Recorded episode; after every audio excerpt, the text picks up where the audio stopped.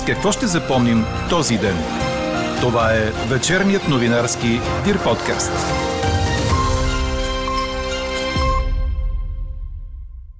Социалните разходи трябва да бъдат по-насочени и да стигат до хората, които се нуждаят най-много от помощ. Разходите за отбрана могат да се забавят. Какво друго в бюджета може да се преструктурира и има ли вероятност да се стигне до вдигане на данъци? Останете с подкаст новините, за да чуете коментара на економиста Владимир Сиркаров.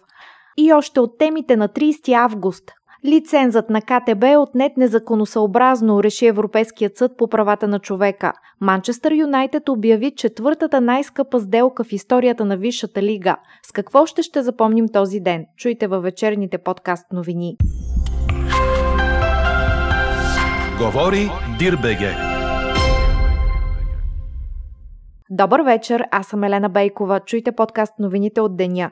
Но все пак да погледнем какво ще бъде времето утре според прогнозата на синоптика Ниво Некитов.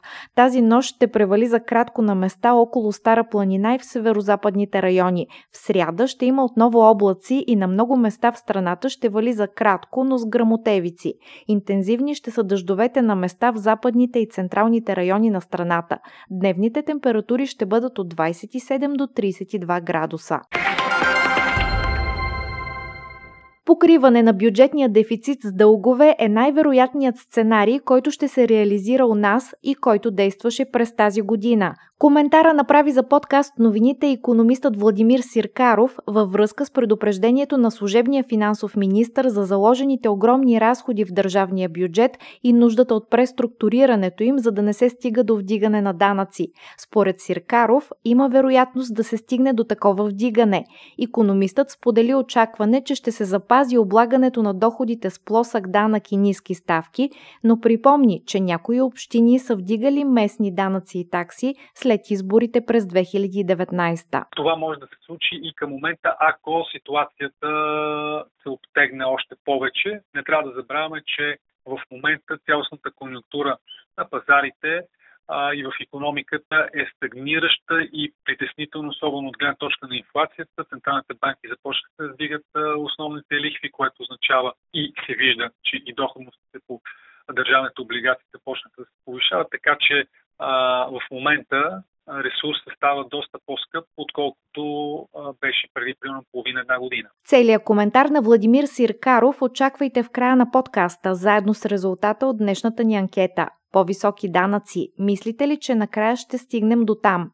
Междувременно от БСП изразиха очудване от заявката на служебния министр Русица Велкова за апокалиптичното състояние на бюджета, защото като заместник министр на финансите в предишното редовно правителство, тя уверила коалиционните партньори, че дефицитът и за тази и за следващата година ще бъде в рамките на 3-4%. Лидерът на левицата Корнелия Нинова обвини служебното правителство, че се занимава с бюджета и че се готви да вдига данъци. Тя изброи няколко думите и неоспорими факти, свързани с доскорошното управление на страната. Оставихме 8,5 милиарда лева в хазната, 1 милиард и половина излишък. От гласуваните от парламента 10 милиарда дълг са изтеглени милиард и половина. Тоест, оставихме стабилни финанси. Пълен резерв, излишък и малко теглен дълг. Какво се случи с тези показатели за 4 седмици? Защо вчера Националния статистически институт отчете, че се срива индекса за бизнес климата в България с близо 4%. За 4 седмици с 4% се срива индекса на бизнес климата. При положение, че бизнесът продължава да си получава компенсациите, които изплащахме и до сега. Някой трябва да ни отговори откъде измисли числото 11 милиарда дефицит. Да кажат откъде идва това нещо. След като в бюджета е разписан 3,9 дефицит, а за до година 3. От левицата твърдят, че служебният кабинет връща модела Борисов-Дянков на затягане на коланите и постните пици. От най-голямата топлофикация в страната Софийската обявиха, че корекции в изравнителните сметки на потребители ще има само ако изравняването е отразено във фактура след 9 юли тази година.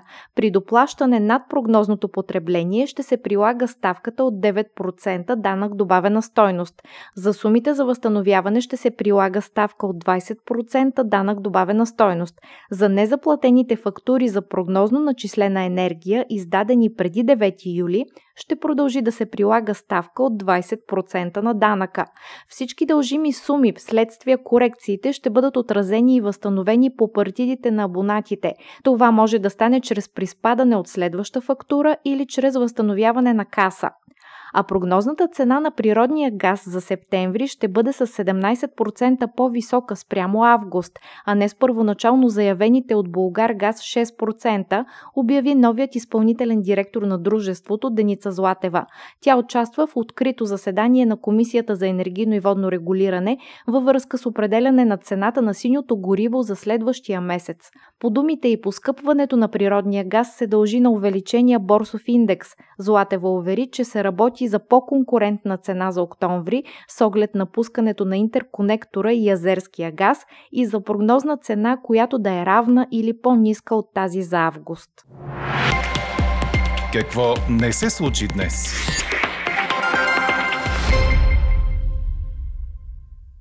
Все още се издирва майката на изоставеното файтос момиченце, предаде БТА, като се позова на областната дирекция на МВР в Бургас. Бебето беше открито голо преди няколко дни на тротуар в града и настанено в болницата в Бургас. То се е родило недоносено в 36-та гестационна седмица и тежи малко над 2 кг. В болницата му дадоха името Антония, на началника на родилното отделение доктор Антонио Душепеев. Поради огромния интерес към детето и неговата съдба, от прес-центъра на болницата уточниха, че момиченцето ще напусне лечебното заведение в момента, в който здравословното му състояние позволява това, а когато социалните служби преценят, то ще бъде дадено на приемно семейство. Хора от цялата страна поискаха да осиновят бебето. Корпоративна търговска банка е била лишена от справедлив съдебен процес при делото за отнемането на лиценза й. Погазено е и правото на собственост на акционерите. Това постанови единодушно Европейският съд по правата на човека по жалба на бившите изпълнителни директори на обявената в несъстоятелност банка, предаде LexBG.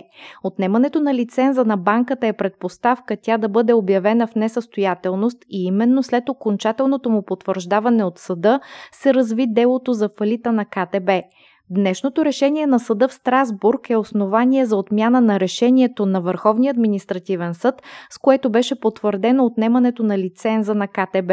Самият Европейски съд пише, че именно отварянето на делото за лиценза е най-подходящият начин за отстраняване на констатираното от него нарушение, но подчертава, че в същото време изпълнението на решенията не трябва неправомерно да нарушава принципите на сила на присъдено нещо и на правната сигурност в гражданския процес процес. Отхвърлено е искането на КТБ на акционерите и да бъде присъдено обещетение от над 5,3 милиарда лева за имуществени вреди. Четете още в Дирбеге! Манчестър Юнайтед официално обяви трансфера на крилото Антони, който идва от отбора на Аякс, предаде Корнер. Сделката е на стойност 95 милиона евро и е четвъртата най-скъпа в историята на Висшата лига. Остава само бразилецът да премине медицински прегледи, да подпише договора си и да получи работна виза. 22 годишният Антони вкара 24 гола и направи 22 асистенции в 82 мача за Аякс в последните два сезона. Трансферната сума сума може да скочи до 100 милиона според представенето му в Юнайтед, като това ще го направи вторият най-скъп трансфер на тима след Пол Погба. Чухте вечерния новинарски Дир подкаст. Подробно по темите в подкаста четете в Дирбеге. Какво ни впечатли преди малко?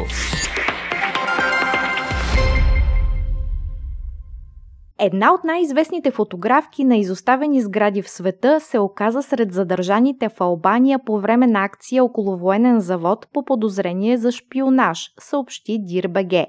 Лана Сатор има четвърт милион последователи на страницата си в Инстаграм, а блогът и в Live Journal има близо хиляда статии. Преди седмица в Албания бяха задържани двама руснаци и един украинец, като премиерът Еди Рама го определи като успешно залавяне на руски шпиони. 33-годишната Лана Сатор се занимава активно с Урбекс, изследване на изоставени сгради и обекти. Работата й придобива широка известност през 2011 година, когато успява да проникне проникне в нефункционираща, но строго секретна съветска фабрика за ракети. Според обвинението на албанската прокуратура, Лана може да бъде осъдена на 10 години затвор. Нейни приятели набират средства за адвокат, за да осигурят защитата й. Каква я мислехме, каква стана? По-високи данъци. Мислите ли, че накрая ще стигнем до там? Ви питахме днес. А 75% от отговорите са да. Темата провокира много от вас да напишат коментар на страницата на подкаста. Ето и някои от тях. Слушател пише, че няма да се стигне до по-високи данъци, тъй като няма смисъл. Данъците са изключително скъпо начинание за управление. Бумащина за държавата, бумащина за бизнеса, бумащина за потребителите. Това, което ни гласят е тоталитарна планова нова дигитална економика, смята той. Друг споделя, въпросът е не дали, а кой точно ще се прежали да го направи и какво ще е увеличението. Чете ми следното мнение. Хиперинфлация плюс високи данъци, те и без това са сред най-високите косвени, плюс най-низки заплати е равно на закривай територията – Вероятност от вдигане на данъци вижда и економистът Владимир Сиркаров, който очерта четири сценария за покриване на високия бюджетен дефицит, заложен в прогнозната рамка на финансовото министерство за следващите три години. Най-вероятният от тях е поемането на нов дълг – ето какво още каза той за подкаст новините. Според вас ще се стигне ли до необходимостта да се вдигат данъци у нас, ако се запазят сегашните разходи с всичките видове помощи, компенсации и заложените нива на пенсии от а, предишното правителство? Ами, за голямо съжаление, такава вероятност има. Според мен това е така, защото видяхме вчера брифинга на министър Русица Велкова, която обрисува една рамка, така една средногодишна прогноза в рамките на 3 години до 25-та година, която определено не е позитивна. А, тази прогноза е базирана изцяло на всички взети законодателни инициативи, свързани с бюджета и фискалната политика като цяло от предходното правителство, кабинета Петков, т.е. не са се правили абсолютно никакви други а, добавки от към а, разходна част. Като дори а, в а, тези прогнози не влизат, примерно, компенсации към а, бизнеса за следващата година. Механизма, който в момента действа е до края на годината в една подобна ситуация виждаме разтваряне много сериозно на бюджетния дефицит, т.е. разходите спрямо приходите. И от тук идва, както винаги, въпросът как ще се финансира този дефицит. Има няколко варианта. Може да кажем четири основни. Да изключим единия, който е свързан с активна намеса на Централната банка, с, примерно, монетизиране на дълга директно, което БНБ не може да прави, защото сме в паричен съвет, слава Богу. Другите варианти от една страна на преструктуриране на разходите. В този случай, за да намалим дефицит, трябва да намалим разходите. За това обаче се изисква много сериозна политическа воля. Виждаме, че България е в политическа криза. най-вероятно следващото редовно правителство ще бъде коалиционно, ако въобще го има до края на годината. И там, според мен, разходите по-скоро ще се, ще се повишават, защото популизма ще е много по-голям. А, въпреки, че и в предходния кабинет популизма беше сериозен. И остават вариантите на вдигане на данъците, т.е. подкрепа за приходната част, за сваляне на дефицита, което също по принцип е непопулярно от политическа гледна точка решение, защото е много директна намеса а, върху дали бизнеса, дали физическите лица, което не носи политически дивиденти, даже напротив, по-скоро негативи. И последният вариант, който най-често се използва е покриването на този дефицит с дългове. Било то от международните пазари, било то от вътрешния пазар. Това е със сигурност най-вероятното решение. То така или иначе през тази година се правеше. Сигурно ще има емисии още, за да може да, да бъде изплатен дефицита, който ще се натрупа до края на годината. За следващата година най-вероятно също ще се а, увеличават дълговата тежест. Видяхме и, че по м, разчети в а, тази а, средногодишна програма, макроекономическа, а, имаме осезаемо повишаване на, на дълговата експозиция на България. 2021 година някъде около 25% дълг спрямо брутен вътрешен продукт бяха параметрите. Виждаме, че всяка година ще се увеличава около 5% и към 25-та година ще клони към 40% прямо брутния вътрешен продукт. Така че определено се залага на доста тегляне на дълг. Аз се надявам да няма пипане на основни данъци.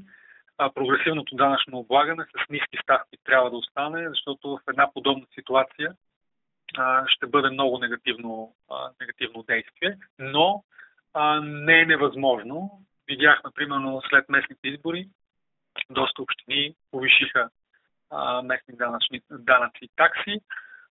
Това може да се случи и към момента, ако ситуацията се обтегне още повече. Не трябва да забравяме, че в момента цялостната конъюнктура на пазарите а, и в економиката е стагнираща и притеснително, особено от гледна точка на инфлацията. Централните банки започнаха да сдигат основните лихви, което означава и се вижда, че и доходностите по държавните облигации започнаха да се повишават, така че а, в момента ресурсът става доста по-скъп, отколкото а, беше преди примерно половина една година.